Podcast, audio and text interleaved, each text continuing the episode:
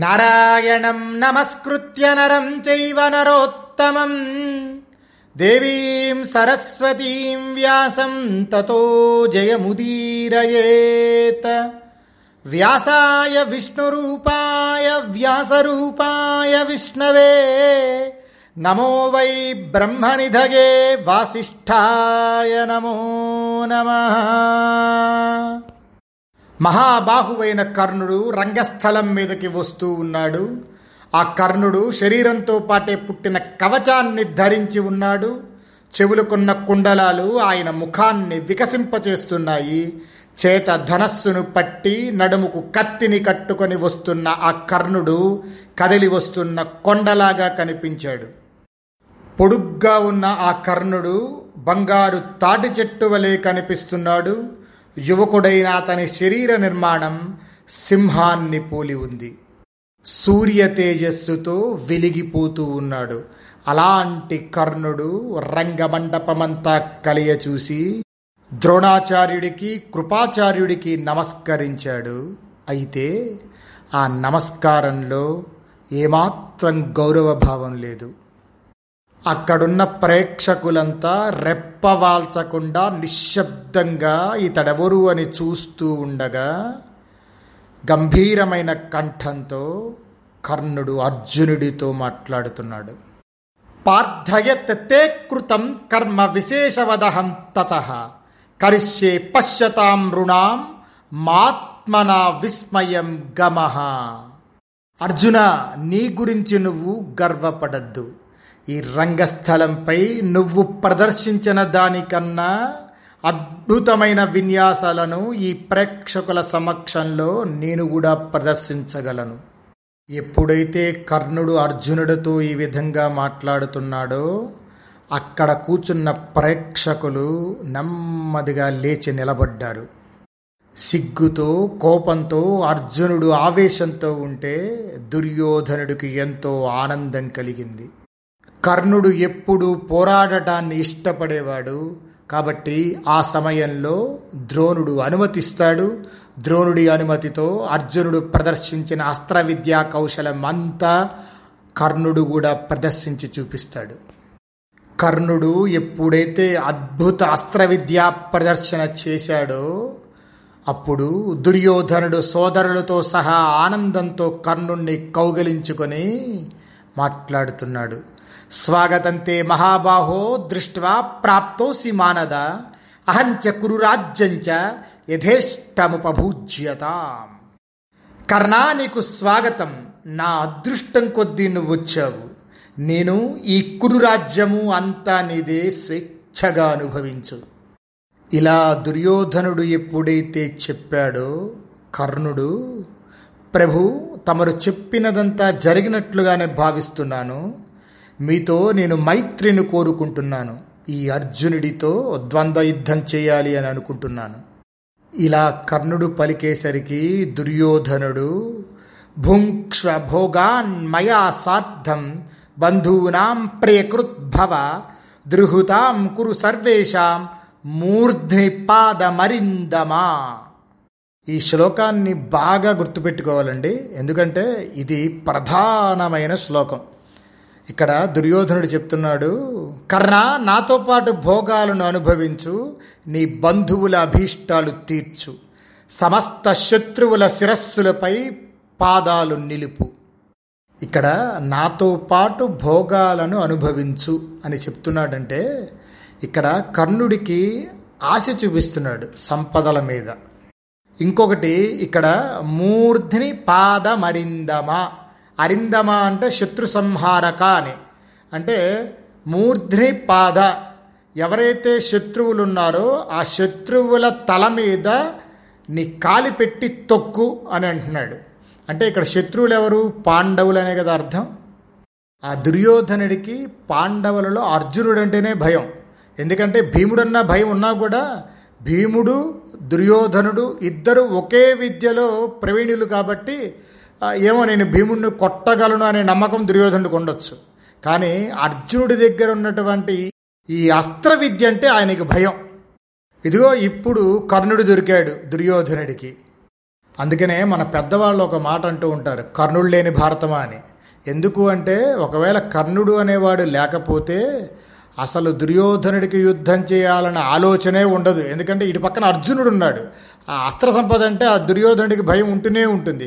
కర్ణుడు దొరికాడు కాబట్టి యుద్ధానికి తయారయ్యాడు. ఇంకా పోనీ ఇది నిజమైన స్నేహం అనుకుందామా అంటే అది కూడా కాదు. ఎందుకంటే అర్జునుడి మీద కోపంతో అర్జునుడిని కొట్టేవాడు కావాలి కాబట్టి ఈ కర్ణుడిని దగ్గరికి తీశాడు. నిజానికి మహాభారతంలో తర్వాత చెప్తారండి, కర్ణుడు దేవతా అంశతోనే పుట్టాడు, సూర్య తేజస్సుతో పుట్టాడు, కానీ అసురపక్షం వైపు నిలబడ్డాడు. శ్రీకృష్ణుడి యొక్క ప్రణాళికలో భాగంగా కొంతమంది దేవతా అంశాల మీద అసురాంశాలు ఆవేశించబడ్డాయి అని చెప్పి చెప్తుంది తర్వాత మహాభారతం. ప్రవేశించడం, ఆవేశించడం అని రెండు ఉంటాయి. అంటే ఒక చిన్న ఉదాహరణ చెప్పాలంటే, ఒక యాపిలికాయ బురదలో పడింది అనుకోండి, ఇప్పుడు దానికి చుట్టూ బురద అంటుంటుంది కదా, అది ఇప్పుడు మనం తీసుకొని ఈ ట్యాప్ కింద పెట్టేసి నీళ్ళతో కడిగేసేసి ఆ బురద మొత్తం తీసేసి ఆ యాపిల్ పండుని తినచ్చు. దీన్ని ఆవేశించడం అంటారు. ప్రవేశించడం అంటే ఏంటంటే, ఆ యాపిల్ పండు లోపల మొత్తం కుళ్ళిపోయింది అనుకోండి, ఇప్పుడు అది తినడానికి పనికిరాదు. ఇదే ఆవేశము, ప్రవేశము. ఈ దుర్యోధనుడు, దుశ్శాసనుడు, లేకపోతే ఇలాంటివన్నీ కూడా ప్రవేశం, అసురాంశాలన్నీ ప్రవేశం. కర్ణుడు, ద్రోణుడు, భీష్ముడు ఇలాంటి వాళ్ళ మీద అసురాంశాలు ఆవేశించాయి. ఇది బాగా గుర్తుపెట్టుకోవాలి మహాభారతంలో. తర్వాత కథలో మనకిది తెలుస్తుంది. దుర్యోధనుడు ఎప్పుడైతే ఇలా కర్ణుడితో పలికాడో, పక్కనే ఉన్న అర్జునుడు అనాహితోపసృష్టానాం అనాహితోపజల్పినాం ఏ లోకాస్తాన్ హతః కర్ణమయాత్వం ప్రతిపత్స్యసి.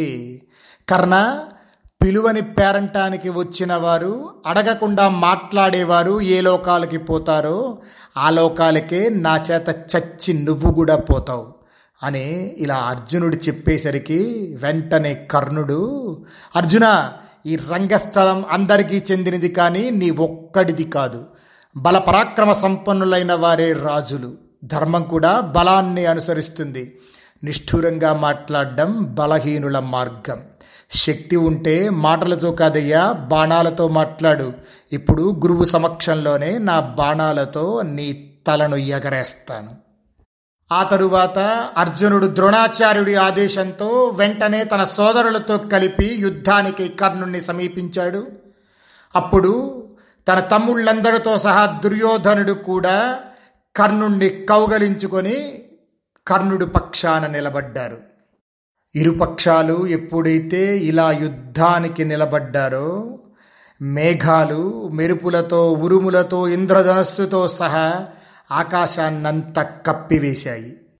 ఆ తరువాత అర్జునుడి మీద ప్రేమతో రంగస్థలం వైపు చూపు సారించిన ఇంద్రుణ్ణి చూసి సూర్యుడు కూడా తన దగ్గరగా వచ్చిన మేఘాలను నశింపచేశాడు. మేఘశ్ఛాయోపగూఢస్తు తతో దృశ్యత ఫాల్గుణః సూర్యాతప పరిక్షిప్తః కర్ణోపి సమదృశ్యత.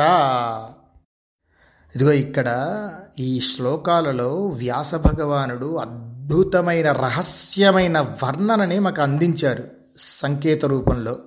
పైకి మాత్రం ప్రకృతిని వర్ణిస్తున్నట్టు కనబడుతుంది, కానీ లోపల దైవశక్తిని మిళితం చేసి మనకి అందిస్తూ శ్లోకరచన చేశారు ఆయన. అంటే ఆ అద్భుతమైనటువంటి ఆ రచనా శక్తి, వ్యాసభగవానుడు నిజంగా సాక్షాత్ నారాయణ స్వరూపం అనడానికి ఒక్కొక్క విషయాన్ని మనకు తెలియకుండానే ఉపమానాల ద్వారా మనకు అందించేస్తూ ఉంటారు. ఇక్కడ కూడా వాళ్ళిద్దరూ యుద్ధానికి నుంచున్నప్పుడు ఆకాశం మొత్తం మేఘములతో నిండిపోయి ఉంది. ఆ మేఘములు రాగానే సూర్యభగవానుడు ఆ మేఘాలను ఒక్కసారి పక్కకు తోసి బయటికి వచ్చి కనిపిస్తున్నాడు అని చెప్పి రాశారు. అంటే ఒకవైపు సూర్యకాంతి, ఒకవైపు మేఘాలు ఉన్నాయి. ఇక్కడ ఇదే రహస్యం. తత స్నేహధరిహయం దృష్ట్వా రంగావలోకినం భాస్కరోప్యనయన్నాశం సమీపోపగతాన్ ఘనాన్. వర్షకారకుడు ఇంద్రుడు అంటే అక్కడ ఉన్నటువంటి తన కుమారుడైన అర్జునుడు ఎలా పరాక్రమిస్తున్నాడో చూద్దామని అక్కడికి ఇంద్రుడు వచ్చాట. అంటే మేఘములు పట్టడం అంటే అది విశేషం. ఆయన వచ్చి చూస్తున్నాడని తెలుసుకున్న సూర్యుడు తన పుత్రుడు అయిన కర్ణుడు ఎలా పరాక్రమిస్తున్నాడో చూద్దామని ఆయన అడ్డుగా ఉన్న మేఘాలను పక్కకు తోసి ఆయన చూస్తున్నట్ట. సూర్యపుత్రుడు ఇంద్రపుత్రుడు, ఇక్కడ అదే చెప్తున్నారు శ్లోకంలో. మేఘఛాయోపగూఢస్తు తతో దృశ్యత పాల్గుణః సూర్య తప పరిక్షిప్తః కర్ణోపి సమదృశ్యత. మేఘాల నీడలో అర్జునుడు ఉన్నాడట, సూర్యకాంతి క్రింద మెరిసిపోతూ కర్ణుడు ఉన్నాడట. అంటే కాంతి నీడలో కర్ణుడు, మేఘాల నీడలో అర్జునుడు. ఇక్కడ ఒకటి మీరు బాగా గమనించండి, సూర్యకాంతి బాగా ఉంటే వర్షం ఉంటుందా, లేదా వర్షం బాగా ఉంటే సూర్యకాంతి ఉంటుందా? ఇది ఒక్కసారి ఆలోచించండి. రెండిటికి ఒకదానికి ఒకటి పడనట్టు కనబడుతున్నాయి, అవునా? ఇదిగో ఈ పరస్పర వైరాన్ని కర్ణార్జునుల ద్వారా వ్యాస భగవానుడు మనకు చూపిస్తున్నారు శ్లోక రూపంలో. ఇది దైవశక్తిలో ఉన్న సంకేతం. అలాగని ఈ రెండు పరస్పర శత్రువులా అంటే కాదు. ఎందుకంటే సూర్యభగవానుడే వర్షకారకుడైనప్పుడు ఇంద్రుడు అనిపించుకుంటున్నాడు, కాంతిని ప్రసరించేటప్పుడు ఆయనే ఆదిత్యుడు అని చెప్పబడుతున్నారు. ఒక శక్తిని ప్రకటించేటప్పుడు తనలోని ఇంకొక శక్తిని మరుగుపరుస్తున్నాడు. అందుకే వ్యాసుడు శ్లోకంలో ఎప్పుడు ఏది రావాలో అక్కడ అది చూపిస్తున్నారు. ఇద్దరూ ఒక తేజస్సు, ఒక్క స్వరూపములే. కానీ లోకరక్షణ కోసం పరమాత్మ చూపించిన ప్రణాళికలో అటొకటి ఇటొకటి ఉందని మనం తెలుసుకోవాలి. ఇదిగో వ్యాస భగవానుడి యొక్క రచనలో ఇంత సూక్ష్మం ఉంటుంది. పైకి అదేదో ప్రకృతి వర్ణనలాగా కనబడుతుంది, కానీ లోపల దైవరహస్యం ఒకటి పెట్టి మనకు అందిస్తూ ఉంటారు. ఇలాంటి తెలియని శ్లోకాలు మనకు చాలా ఉండుంటాయి మహాభారతంలో. ధార్తరాష్ట్ర యత కర్ణః తస్మిన్ దేశే వ్యవస్థితాః భారద్వాజః కృపో భీష్మః యతః పార్థస్తతో భవన్. కర్ణునుండవైపు ధృతరాష్ట్రుని కొడుకులంతా నిలబడ్డారు. ద్రోణుడు, కృపాచార్యుడు, భీష్ముడు, అర్జునుడు ఉన్నవైపు నిలబడ్డారు. రంగస్థలంలోని ప్రేక్షకులు స్త్రీలతో సహా కర్ణార్జునుల వైపు మొగ్గు చూపుతూ రెండుగా చీలిపోయారు. కుంతి ఆ ఇద్దరూ తన కుమారులే అన్న వాస్తవాన్ని గుర్తించి మూర్ఛపోయింది.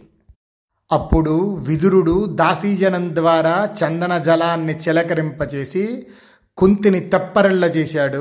స్పృహలోకి వచ్చిన కుంతి కవచాలను ధరించి యుద్ధానికి సన్నద్ధులైన తన కుమారులు ఇద్దరినీ చూసి కంగారు పడింది.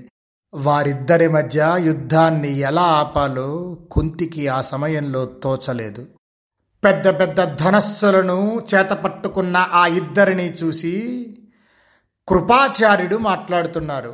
అయం పృథాయాస్తనయ కనీయాన్ పాండునందన కౌరవో భవతా సార్ధం ద్వంద్వయుద్ధం కరిష్యతి త్వమప్యేయం మహాబాహో మాతరం పితరం కులం కథయస్వ నరేంద్రాణం యేషాం త్వం కులభూషణం. కర్ణ, ఇతడు కుంతి చిన్న కొడుకు, పాండునందనుడు, కురువంశస్థుడు. నీతో యుద్ధం చేస్తాడు. నువ్వు కూడా ఇలాగే నీ తల్లిని, నీ తండ్రిని, నీ కులాన్ని ఈ రాజలోకానికి తెలియచేయి. నువ్వు ఏ వంశానికి చెందినవాడవు? అది తెలిసిన తరువాత అర్జునుడు నీతో యుద్ధం చేస్తాడో లేదో నిర్ణయం అవుతుంది. రాజకుమారులు కులం తక్కువ వారితోనూ, ఆచారంలో తక్కువైన వారితోనూ యుద్ధం చేయరు. ఏవముక్తస్య కర్ణస్య వ్రీడావనతమాననం బభూ వర్షాంబు విక్లిన్నం పద్మమాగలితం యథా. కృపాచార్యుని మాటలు విని కర్ణుని ముఖం సిగ్గుతో వాలిపోయింది. ఆ సమయంలో వర్షపు నీటితో తడిసి వాలిపోయిన పద్మంలాగా కర్ణుడి ముఖం కనబడుతుంది. ఇది గమనించిన దుర్యోధనుడు వెంటనే ఆచార్య త్రివిధ యోనిహి రాజ్ఞాం శాస్త్ర వినిశ్చయే సత్కులీనశ్చ సూరస్య యశ్చ సేనాం ప్రకర్షతి. కృపాచార్య, శాస్త్రానుసారంగా రాజు అనడానికి 3 కారణాలు ఉన్నాయి. ఉత్తమ కులంలో పుట్టినవాడు, శూరుడు, సేనాధిపతి. ఈ 3 రాజులే. ఈ అర్జునుడు రాజు కాని వానితో యుద్ధం చేయడానికి ఇష్టపడకపోతే ఇప్పుడే ఈ కర్ణుణ్ణి అంగరాజ్యాధిపతిగా అభిషేకిస్తున్నాను. తతో రాజాన మామంత్ర్య గాంగేయంచ పితామహం అభిషేకస్య సంభారాన్ సమానీయ ద్విజాతిభిః తదస్తస్మిన్ క్షణే కర్ణః సలాజకుసుమైర్ఘటైః కాంచనైః కాంచనే పీఠే మంత్రవిద్భిర్మహారథః అభిషేక్తోంగరాజ్యే సహశ్రియా యుక్తో మహాబలః. ఆ తరువాత దుర్యోధనుడు ధృతరాష్ట్రునితోనూ భీష్మునితోనూ సంప్రదించి బ్రాహ్మణుల ద్వారా పట్టాభిషేకానికి అవసరమైన సామాగ్రిని తెప్పించాడు. ఆ క్షణంలోనే కర్ణుణ్ణి స్వర్ణ సింహాసనంపై కూర్చోబెట్టి మంత్రవేత్తలైన బ్రాహ్మణుల ద్వారా పేలాలు పూలు కలిపి బంగారపు కలశాలతో నింపిన నీటితో అభిషిక్తుణ్ణి చేశాడు. అప్పుడు కిరీటం, హారాలు, కేయూరాలు, కంకణాలు, అంగదాలు మొదలైన సమస్త రాజోచిత చిహ్నాలను, శుభకరమైన ఆభరణాలను కర్ణుడుకు అలంకరించాడు దుర్యోధనుడు. గొడుగును, వింజామరలను ఏర్పాటు చేశాడు. ప్రజలందరూ కర్ణుడికి జయ జయ రావాలు పలికారు. ఆ సమయంలో కర్ణుడు బ్రాహ్మణులకు అంతులేని ధనాన్ని ఇచ్చి దుర్యోధనుడితో మాట్లాడుతున్నాడు. రాజశ్రేష్ఠ దుర్యోధన, నాకు రాజ్య ప్రదానం చేశావు, దీనికి సాటిగా నేను నీకేమివ్వగలను, ఆదేశించు, చేయడానికి నేను సిద్ధంగా ఉన్నాను అని కర్ణుడు ఎప్పుడైతే పలుకుతాడో అప్పుడు సుయోధనుడు, కర్ణ, నీతో ఎడతగని మైత్రిని నేను కోరుకుంటున్నాను అని కర్ణుడితో చెప్తాడు. దుర్యోధనుడు అలా అనగానే కర్ణుడు అలాగే అని సమాధానమిచ్చి సంతోషంగా ఒకరినొకరు కౌగలించుకొని పరమానందాన్ని పొందారు. ఆ తరువాత తతఃసస్తోత్తరపట సప్రస్వేద సవే పథు వివేశాధిరథో రంగం యష్టి ప్రాణో హ్యయన్నివా. అధిరథుడు కర్ణుణ్ణి పిలుస్తూ రంగస్థలం మీదకు ప్రవేశించాడు.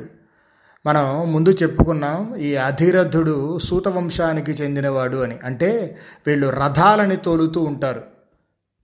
ఇక్కడ అందుకనే ఒక మాట వేశారు, కొరడాయే తన ప్రాణమైన అధిరథుడు కర్ణుణ్ణి పిలుస్తూ రంగస్థలం మీదకు ప్రవేశించాడు. ఆ సమయంలో ఆయన ఉత్తరీయం జారిపోతుంది, చెమట పట్టి శరీరం కంపిస్తోంది.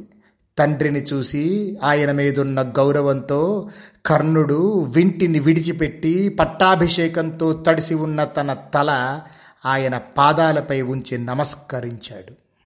ఆ తరువాత అధిరథుడు తన పాదాలను ఉత్తరీయపు అంచుతో కప్పుకొని కుమార అని తడబాటుతో పిలుస్తూ వాత్సల్యంతో ఆ కర్ణుణ్ణి గుండెలకు హత్తుకొని అంగరాజ్యాభిషేకంతో అప్పటికే తడిసిన కర్ణుణ్ణి తన కన్నీటితో మళ్లీ తడిపాడు అధిరథుడు.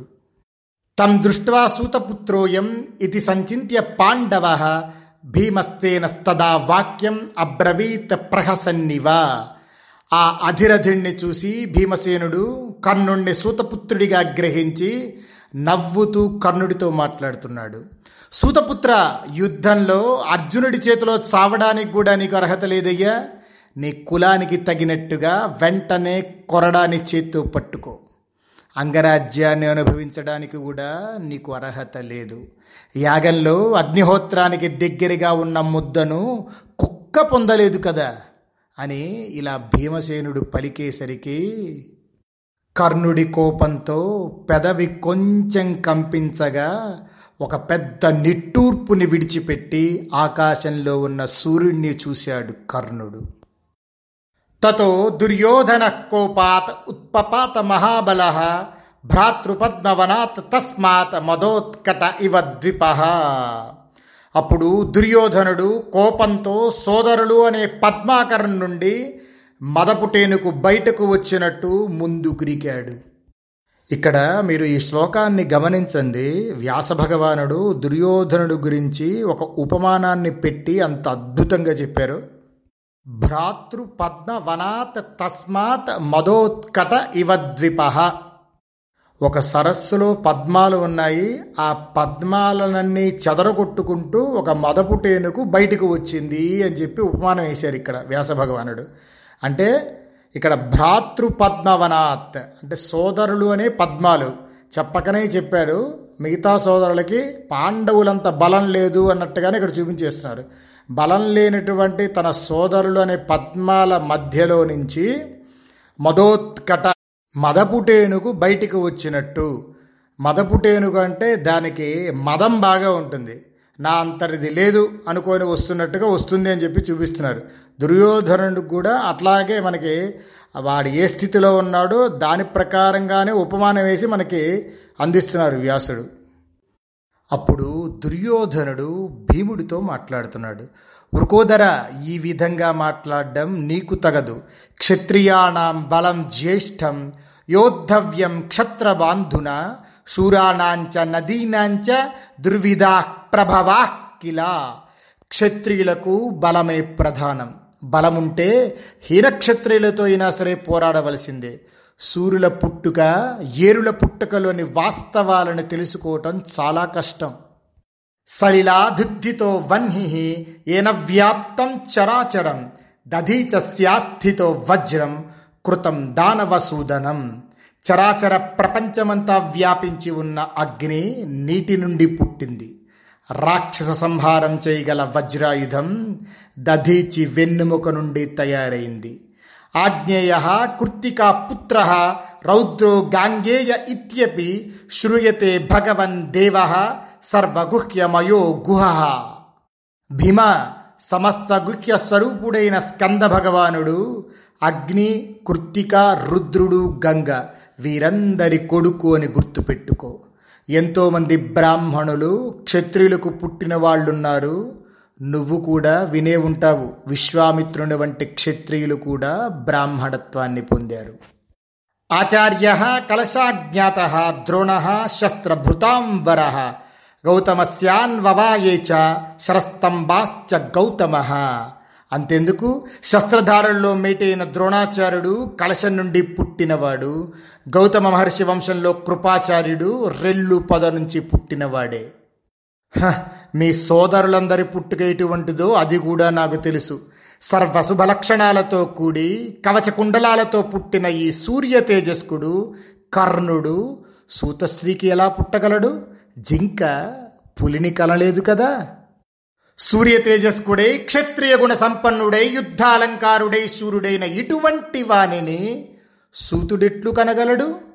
తన బాహుబలం వలన, ఆదేశాలను శిరస వహించ సిద్ధపడిన నా వంటి మిత్రుని తోడ్పాటు వలన ఈ అంగరాజు అంగదేశానికే కాదు ఈ సమస్త భూమండలానికి రాజు కాదగినవాడు. ఇక్కడున్న ఎవరికైనా నేను చేసిన ఈ పని నచ్చకపోతే రథాన్ని ఎక్కి వింటిని ఎక్కుపెట్టవచ్చు. ఇదిగో, ఎప్పుడైతే దుర్యోధనుడు ఈ విధంగా మాట్లాడాడో అప్పుడు రంగస్థలమంతా సుయోధనుడికి అభినందనలతో పాటు యుద్ధం జరుగుతుందన్న భయంతో హాహాకారాలు చెలరేగాయి. అంతలో సూర్యుడు అస్తమించాడు. అప్పుడు దుర్యోధనుడు కర్ణుడి చేతివేళ్లను పట్టుకొని దీపాల కాంతిలో ఆ రంగస్థలం నుండి నిష్క్రమించాడు. పాండవులు కూడా ద్రోణుడితో, కృపుడితో, భీష్ముడితో కలిసి ఎవరి ఇళ్లకి వాళ్ళు వెళ్ళిపోయారు. ప్రేక్షకులు కొందరు అర్జునుడి గురించి, కొందరు కర్ణుడి గురించి, మరికొందరు దుర్యోధనుడి గురించి మాట్లాడుకుంటూ అక్కడ నుంచి బయలుదేరారు. కుంతి దివ్య లక్షణాలతో కనిపిస్తున్న అంగరాజు కర్ణుణ్ణి చూసి ఎంతో ఆనందించింది. దుర్యోధనస్యాపి తదా కర్ణమాసాద్య పార్థివ భయమర్జున సంజాతం క్షిప్రమంతర ధీయత. కర్ణుడి చేరిక తరువాత దుర్యోధనుడికి కూడా అర్జునుడి కారణంగా కలిగిన భయం వెంటనే తొలగిపోయింది. కర్ణుడు కూడా దుర్యోధనుడితో ప్రేమగా వ్యవహరిస్తూ ఉండేవాడు. కర్ణుడితో సమానుడైన విలుకాడు భూమిపై లేడని ధర్మరాజు కూడా భావించాడు. స్వస్తి ప్రజాభ్యః పరిపాలయంతాం న్యాయేన మార్గేణ మహీం మహీషాః. గోబ్రాహ్మణేభ్యః శుభమస్తు నిత్యం. లోకాః సమస్తాః సుఖినో భవంతు.